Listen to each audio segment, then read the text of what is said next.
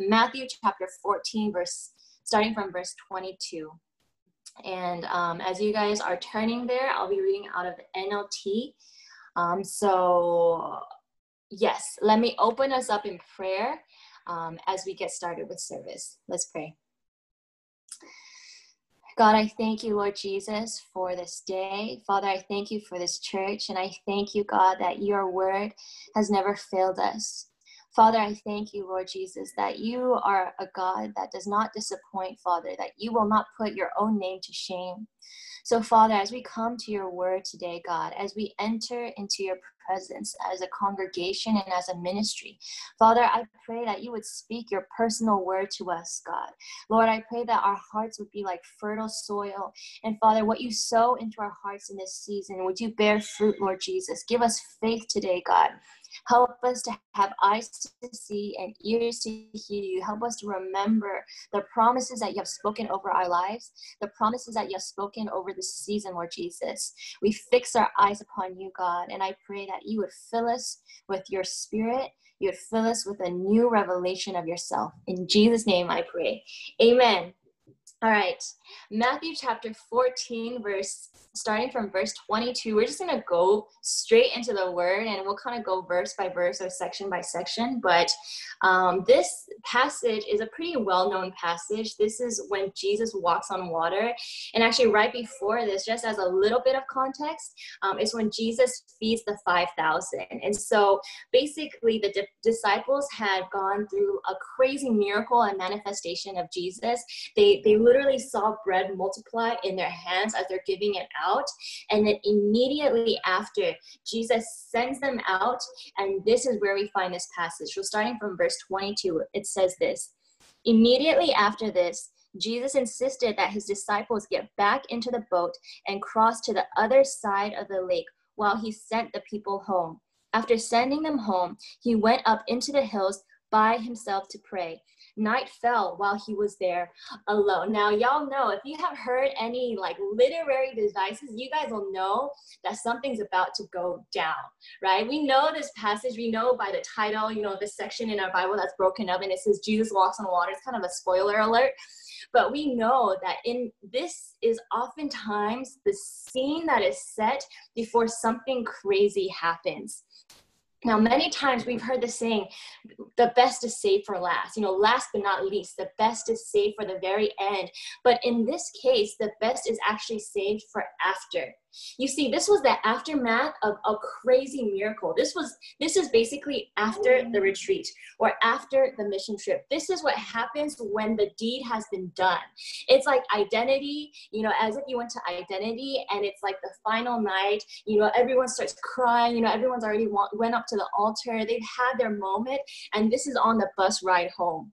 It's as if you were you went to Mexico on a mission trip. Maybe some of you guys with your church or with with NYO, and you guys saw crazy things and you saw you know miracle signs and wonders. And you this is this is you knocking out on the bus ride home. I remember some of those rides were the best times of my life because it was the best dreams and visions. It was the best sleep I had gotten. I remember in 2013, EP Summer. It's a month long mission trip in Mexico, and this was actually uh, the same kind of mission trip that I met Karen teacher and Nathan teacher. Come on, somebody, 2018.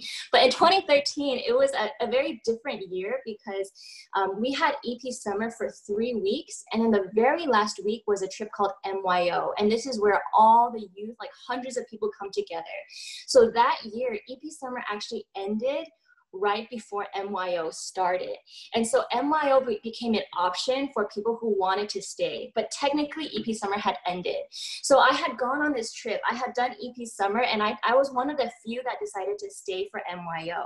And so I remember as, as EP ended, right, most of our team went away. There were about 30 something people on our team, about 20 something people had left. And so it was less than 10 of us that remained for MYO. The trip itself was pretty good. It was like okay, the kids are having kind of a hard time. You know, like they they weren't like you know crazy blessed, but you know it was a good trip, right? It was we did what we could. We tried our best. We loved the niños. We learned some Spanish. It had ended, and and when NYO came, we were only there just to participate. We were only there just to kind of like you know, just to stick around, right? There was nothing for us to do left. And I remember we were trying to decide like what to call ourselves. We are like, should we call ourselves the leftovers? like, should we call ourselves? And we decided to call ourselves the remnant. Come on, somebody. I love that name. The remnant, right? Just to encourage ourselves a little. And I remember it was about a few days into NYO. And all of a sudden we have um, we have someone tell us hey we need to take the kids and we need to basically entertain them for a couple hours. At back then you know there was supposed to be a program that was set but things got changed and mixed around. And because we had been with the kids the, the mexican kids all summer they're like can you guys just take the kids to this person's house and just like have like a party or something. So I was like, the last minute, we're like, okay, you know, we don't have anything better to do, right? We had already done, we, we taught English, we taught them how to follow Jesus, we had our services. So this was the aftermath. And I remember we, we took them to this person's house, and it was just like a, a garden, like a ranch. We had some food, and then Andrea, actually, the leader of our mission trip, she said she asked my friend she was like hey can you just share like a bible story to the kids you know just so that they learn something so we're like okay so we gather all the kids right they're like they have their chimichangas like their mouths still have like cheese on them and she starts sharing the gospel and it's the it's, it's like a five minute gospel presentation. It's like Jesus came to make us pure, you know, amen. And at that point, I was pretty tired. I was like, oh, amen, you know, what a great way to end the trip. And she does an altar call. And she says, if any of you guys want to receive Jesus, come to the front. If any of you guys want to become a missionary in the future, come to the front. Now, at this point, I'll be honest with you guys, I was having a hard time. It was a hard time in my life. All right. So I was like, okay, we'll go up to another altar call, right? But I was like, I don't even want to pray. You know, I was just like, let me just chill on the side, like close my eyes, you know, just kind of like pray until service ends, right? Now, normally, if you've been with kids, especially if you've been with kids for VBS in San Telmo, Mexico, y'all know what altar calls sound like oftentimes. It sounds like kids screaming and pulling teachers' hairs. It sounds like teachers saying, like, no, shh, shh, like Miguel, shh, we're praying right now. You know, it sounds like kids running around. It sounds like people fighting and things. It's it's it's very rambunctious, but this time was different. This time, instead of yelling, it was silence. And my eyes were still closed at this point, but I started to hear voices. And these weren't the broken Spanish voices that I was used to hearing, like Dios, gracias, you know, from the teachers. But this was like, I was hearing Spanish. I was hearing like voices of children. And I'm like, wow, that's like, that's kind of weird. And I opened my eyes, and every single child was praying. I opened my eyes and like the first graders that would stone me in the mornings, right? Throw rocks at me. They were praying, they were lifting up their hands. Some of the older kids that were like, you know, too cool for school, they were praying. And all of a sudden, one by one, they just started weeping. They started weeping. And like, it wasn't even like we were guiding them. It wasn't a crazy altar call, but all of a sudden, the Holy Spirit fell upon the kids. There's one kid named Julio Cesar, which is like, you know, the, the like, one of the most difficult, he was known as one of the most difficult children of that summer. And he comes to the front, he says, God, I want to be a missionary. And it was nothing like we ever expected. And in that moment, God was saying, I do not work according to your timeline. And, and I think that that goes to show that sometimes the best is not just saved for last, but the best is saved for after. Sometimes the craziest things that we see in the kingdom of God happen after the final service closes, happen after the mic drops, after the lights close, after the mission trip ends, after the retreat ends, after we expect everything, after our planned things have come to an end. Sometimes the best things happen to those that are willing to stay and remain so, amen, that we are called remnant, you know, for those of you guys in college and at EM, I declare that over us. But all that to say, we know that in this, God is setting up the scene for something miraculous because they had just seen something crazy. They went to the service, they went to the hype, they saw the crowds, but at this point, the crowds had started to leave. The night began to fall. And this is the exact moment that Jesus sets up his disciples for something crazy. So let's keep reading. Meanwhile, the disciples were in trouble, far away from land, for a strong wind had risen, and they were fighting heavy waves. About three o'clock in the morning, Jesus came toward them, walking on water. Now, I just want to give y'all some context. It says they were in trouble far away from the land. A strong wind had risen, and about three o'clock in the morning, basically what had happened was jesus like i'm to dismiss the crowds. You guys go on ahead of me. I'm to go pray for a bit right? But it was not a bit. It was nine hours. Basically from the time that jesus had dismissed them it was from dinner time to 3 a.m now no matter how holy jesus was in my simple nature if i was one of the disciples i'm like jesus you are a little too late. Like have you ever been with someone that was just always a little too late? Or have you yourself been someone that was a little too late and you just missed a little too much of what was going on? I remember at my, my first year living in Mexico, we had to drive up for a jail service. And um, and it was like a standard, it's like six hour drive, right? And the drives in Mexico are like like some of the most anointed times of sleep. I think the one anointing I got in Mexico was just to sleep anywhere, anytime, whenever, you know, no matter what, right?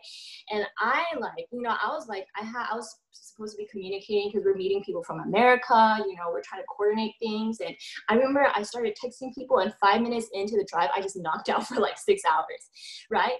And I knocked out, I'm like sleeping, like I'm having the time of my life. And then I wake up to a call about four hours later and i'm like hello? Like, hello? Like what's going on? Like trying to sound like i haven't been sleeping. And they're like where do we go? And i'm like what? Like we're going to jail. You know like what are you talking about? They're like eleanor where have you been and i'm like what do you mean like we're just driving to jail and then i had found out that in the four hours like all these crazy things that happened with people that we were supposed to meet up with. Their car broke down. They ran out of gas. They ran out of money. Our like like the food was like not working out, you know, everything had, and all these crazy things were happening. Meanwhile, I was knocked out like a baby, right, on the trip. And I just felt so embarrassed. I was like trying to make it seem like, oh yeah, I knew that. Like, of course, you know, I was just testing, you know, just checking, you know, but I was a little too late.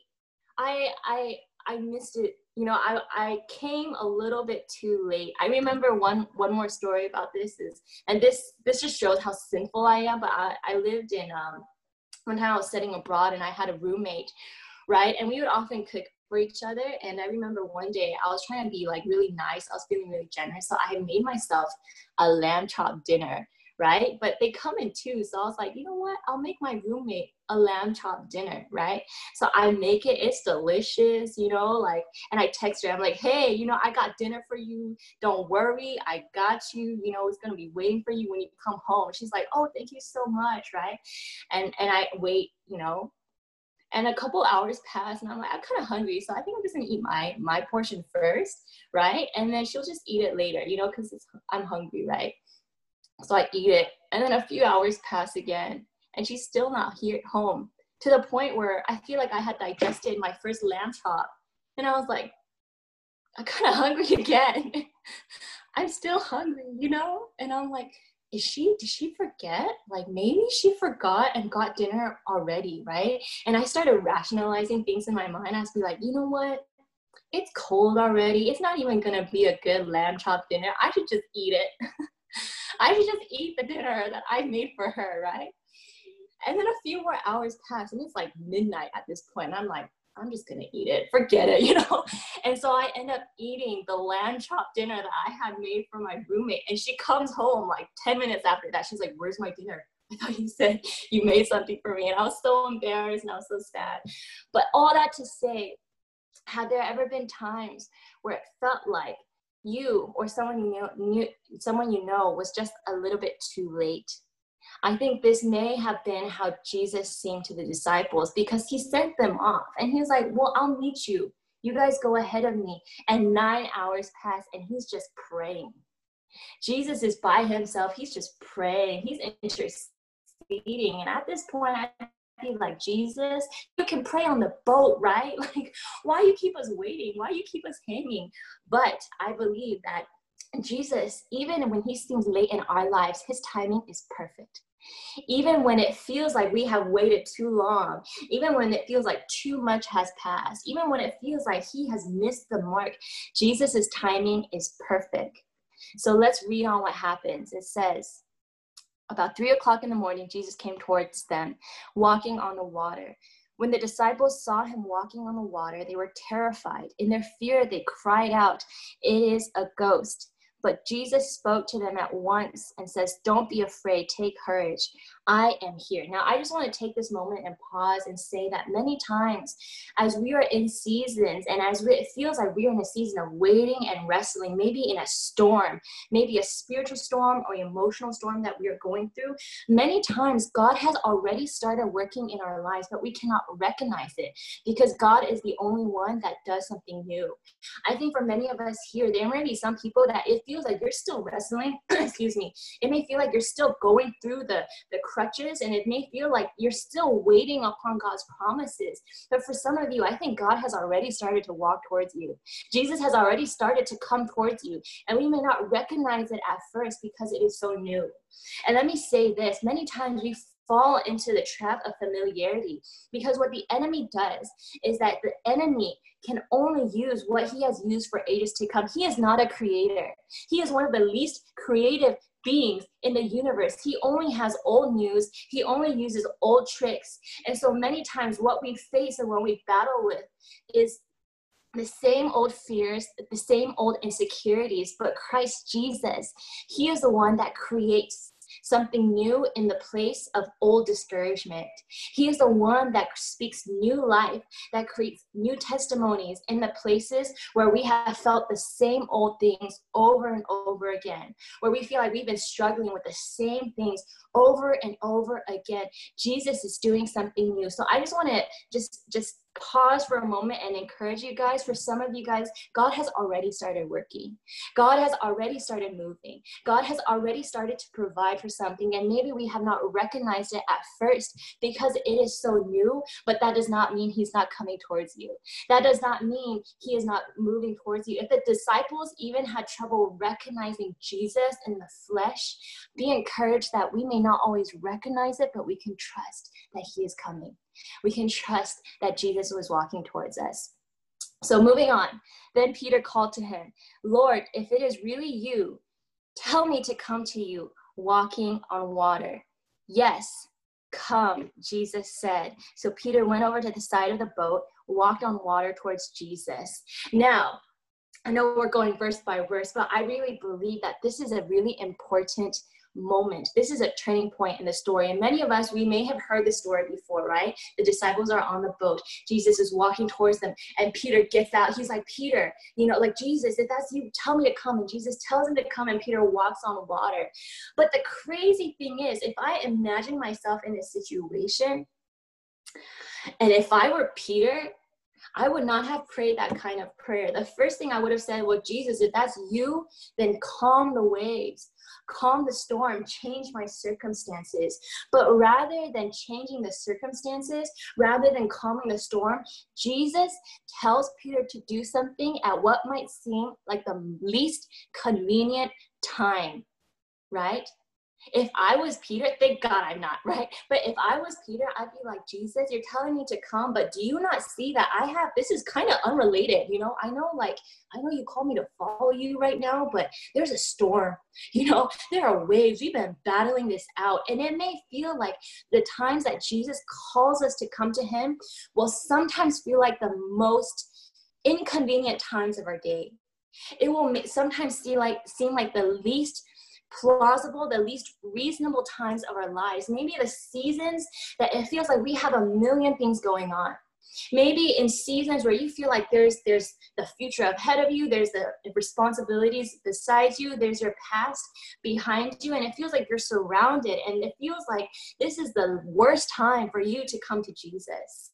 Or maybe the worst time for you to come and start serving or maybe the worst time for you to come and really, really realign your faith with God. But let me tell you, faith is the opposite of convenience.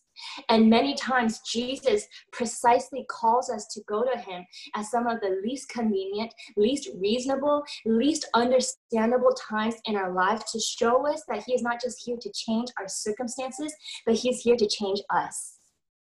I remember even in college, I would get challenged time and time again by by times where like the times I felt like God was calling me to serve the most would often be the times where I felt the most busy the, the, times where I felt the most pressured by my schoolwork, the times where I felt the most insecure, the times where I felt the most uncertain, the least holy times in my life where I felt like, man, I'm not doing well. I can't, I'm not like holy, I'm not feeling things from the Lord right now. And it's in these moments that God tells me to come because He says, it's not your convenience. It's not your understanding that draws me to call you, but I will call you in these moments, not just so that you can I can calm the waves, but that so you can walk in water. And I think sometimes you're so happy, we're too content asking God, God, will you calm the waves? Will you calm the storm? When in fact Jesus wants us to ask him, will you allow me to walk on water? So do not fret if you feel like you're in a place where you're not in a good place. Do not fret if you feel like you're not aligned with God enough to start serving. Do not fret if you feel like you're not holy enough, that you haven't built up enough personal disciplines. It's in these very times, it's in the place of inconvenience that God calls you. It's where He called Peter, and it's where He's calling some of you today.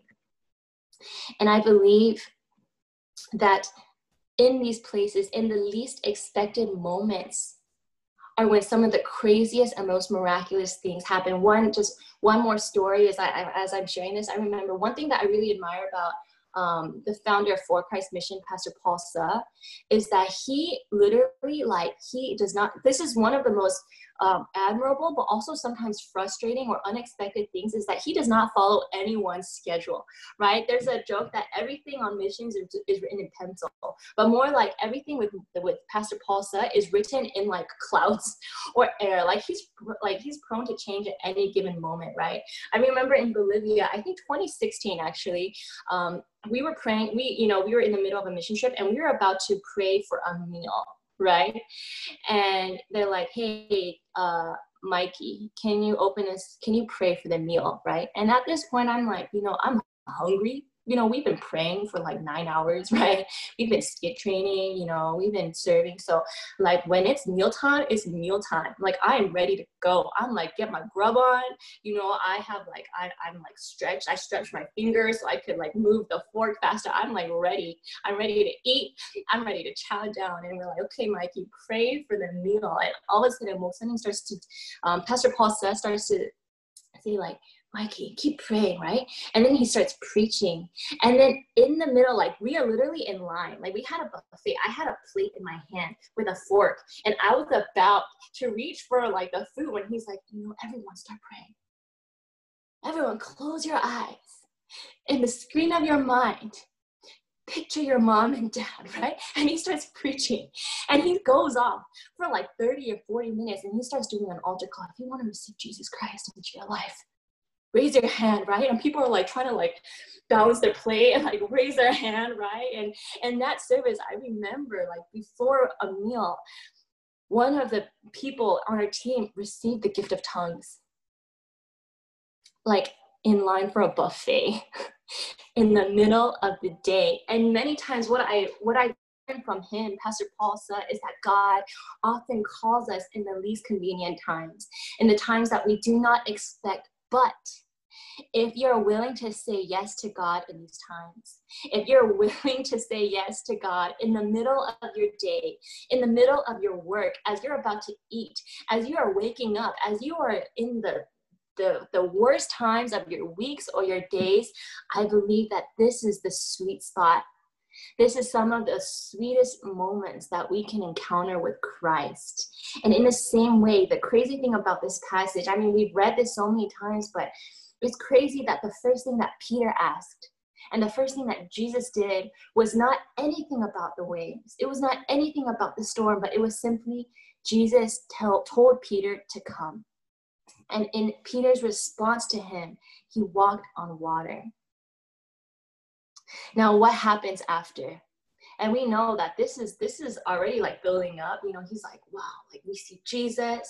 He's walking on water. And then peter starts to go. But this happens to peter what often happens to us. As we move on it says so peter went over to the side of the boat and walked on the water towards jesus. But when he saw the strong wind and the waves he was terrified and began to sink. Save me lord he shouted jesus immediately reached out and grabbed him why you have so little faith, Jesus said. Why did you doubt me? When they climbed back into the boat, the wind stopped. Now, we just talked about how Jesus changes first ourselves before he changes our circumstances. And many times we see this as a as a as a weakness in, in Peter's character, you know, when when he's he's like walking on water and all of a sudden he gets distracted.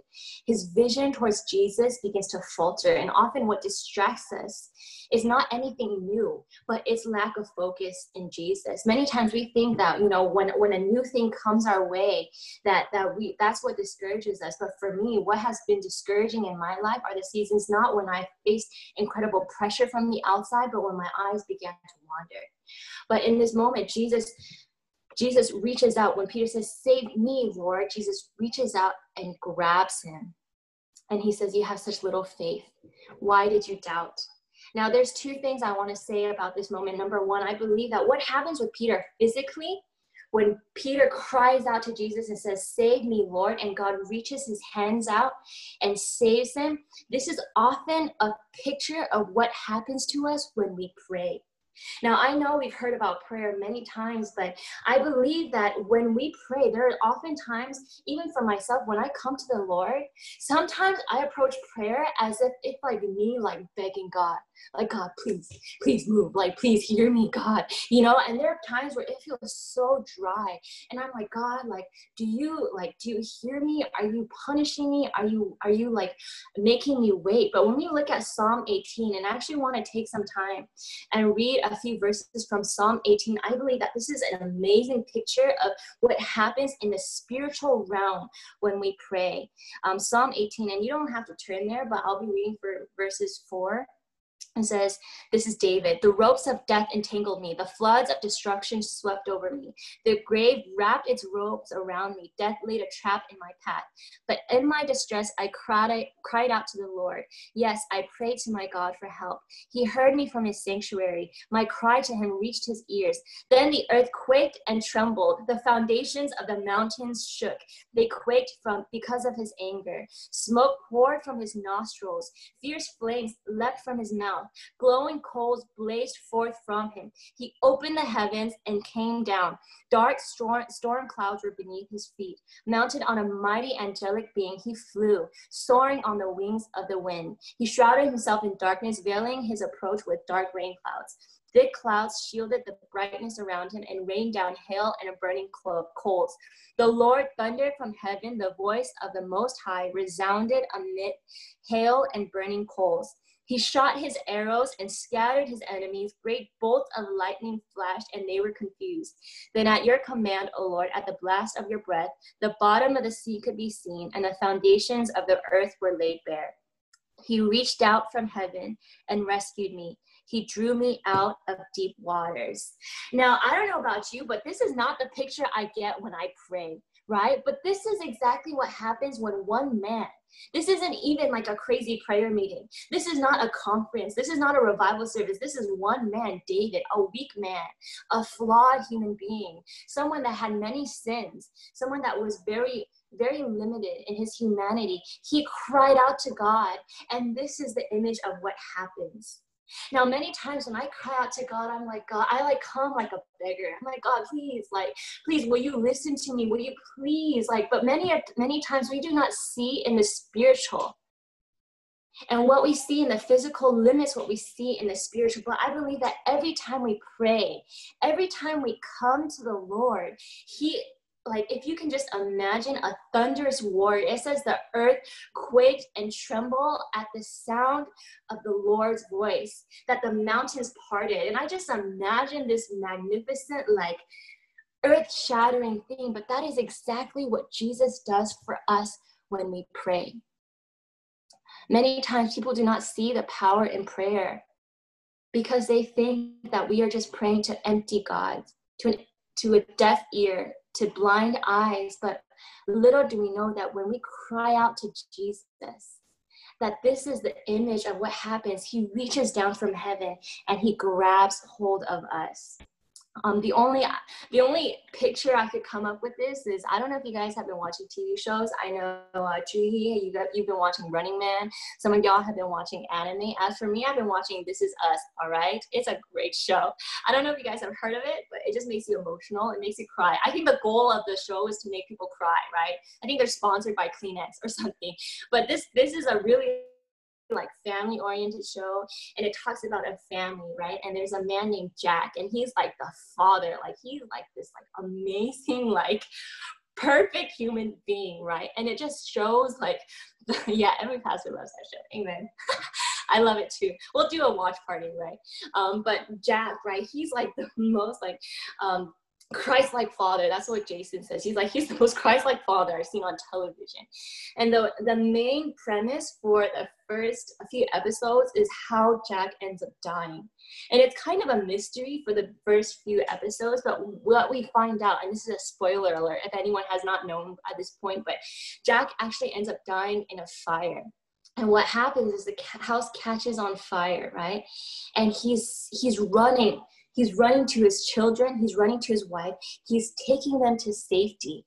And then his daughter, Kate, right? She's like, My puppy, right?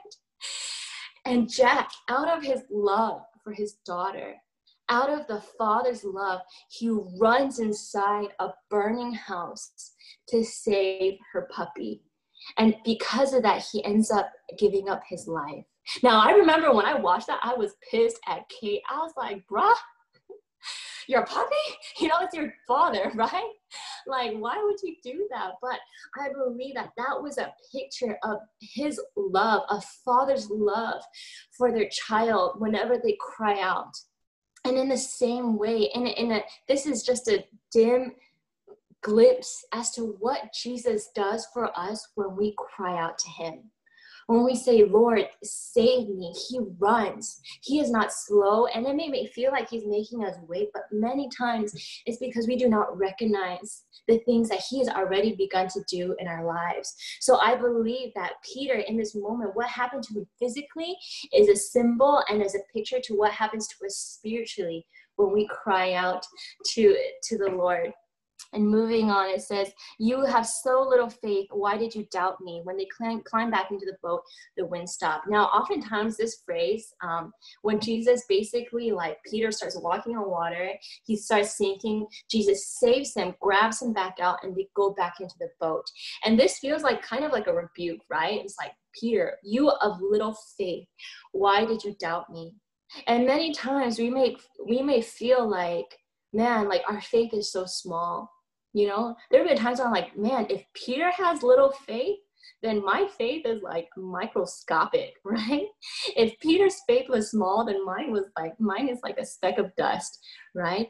But I believe that even in this moment, as Jesus is gently rebuking Peter, that he is not saying that you must need great faith, because Jesus has said in scriptures that if you have faith as small as a mustard seed, you can say to this mountain, Go and move, and it will move. Nothing will be impossible for you. Jesus himself has said that if you have small faith, even if your faith is as small as a mustard seed, nothing is impossible for you. And I think many times we equate faith with how much we feel. But faith is not dependent on how much the person believing feels. The faith is dependent on what we believe in. So I believe that in this, it is not just a simple rebuke and saying, Peter, why did you doubt? Because it was this little faith that caused Peter to walk on water. It was this little faith that caused the storm to cease. It was this little faith that Jesus took and he used. And even when Peter stumbled, even when he fell, Jesus still saved him. I believe that there's nothing to be ashamed of little faith. But Jesus is saying faith is not dependent on what you feel, faith is not dependent on how big you feel it is. But faith is dependent on Christ alone. Do not be surprised when He takes your little belief for today, your little ounce, the like tiny ounce of encouragement you have in the day to day, and say, Man, it's not good enough. I don't have the faith to pray for the sick. I just have the faith to pray in the morning for five seconds. Do not doubt what God can do with that do not doubt what God can do with little faith. Many times we come, we read this passage, and we think Jesus is rebuking Peter for his little faith. And yes, he calls us to believe, but he also says that even faith as small as a mustard seed in the hands of Jesus can multiply. That nothing will be impossible for you. And I believe it is better for a believer to have a little faith in Jesus than for people in the world to have great faith in riches. And we've seen great faith in the world. We've seen people rely upon their status. We've seen people rely upon their wealth. We've seen people rely upon their knowledge, their education.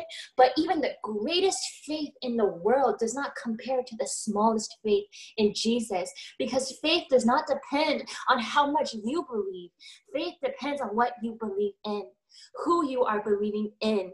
And a little faith in the hands of Jesus is like a mustard seed. It is enough to make the mountains move.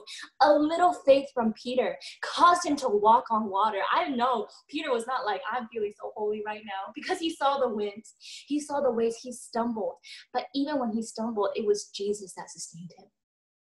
It was Jesus that rescued him. It was Jesus that calmed the storm. So, where are you today?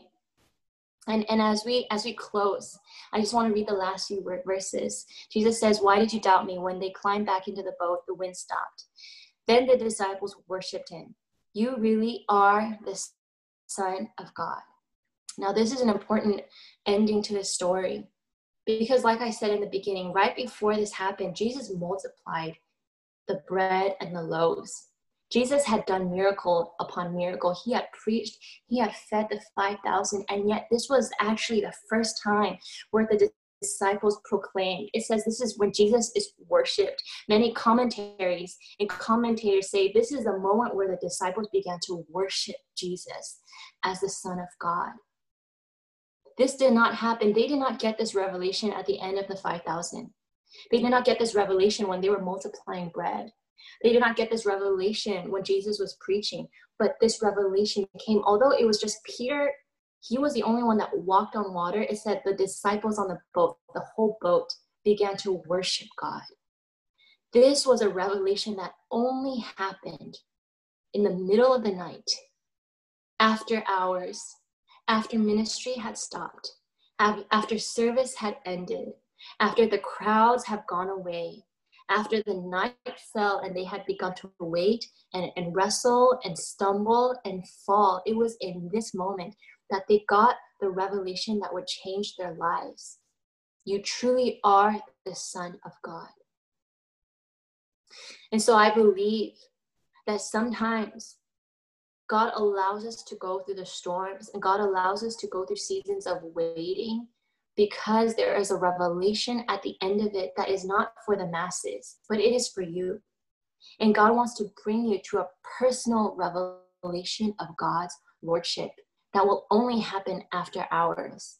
And let me encourage you, brother and sister, your faith is more than when the services start and end. But I believe that in, in these moments where you feel unholy, where you might feel like your faith is small, where you might feel like the storm has been raging, where you might even feel like God is too late. It is in these exact moments that Jesus loves to reveal himself. And I believe these revelations come, although in the first passage they were physically hungry, in this passage it was when they were spiritually hungry that God began to move and God began to shape their being. And so I just want to close by asking you guys, where are you today? Can you hear Jesus telling you the same words that he told Peter? Do you feel distracted? Does it feel like there are things around you that you cannot control? Can you hear Jesus calling you today? Can you hear Jesus beckoning you to come? Can you hear the gentle voice of Jesus saying, You of little faith? Not as rebuke, not as a condemnation, but say, Why do you doubt? Don't you know what I can do with such small faith as yours? Don't you know what I can do, even with a tiny ounce of belief that you have? Maybe you're on your last thread. Maybe you, you feel so complacent that you barely feel anything at all. And yet there's a small tug in your heart that says, I still want God to move. Don't you know what Jesus can do with that? Don't you know what Jesus can do with these inconvenient moments? And I really feel like in in times like these, I, I, I believe I believe that a shift will come sooner or later. I believe that we will come to a turning point where God will begin to turn the tide of what's been happening in this season. But I believe that the call for the believer in this hour is to is to hold on to faith. Is to say yes to faith. And it does not have to seem big. It does not have to be bountiful amounts of crazy revelation, but it has to be in Jesus. It has to be in Christ. Even the smallest faith in Christ is greater than the greatest beliefs in anything else in the world. And watch, watch what God can do with a faith as small as yours. If God can cause Peter to walk on water, if God can multiply loaves of bread to feed the masses, if God can take a mustard seed faith to move mountains, what can He do with you today? What can He do with your five minutes of prayer in the mornings? What can He do with your with your decision, with your choice to read the Word even when it feels dry? What can He do with you choosing to wait upon Him and to believe in His promises, even if it feels like everyone else has gone away? What can He do with that?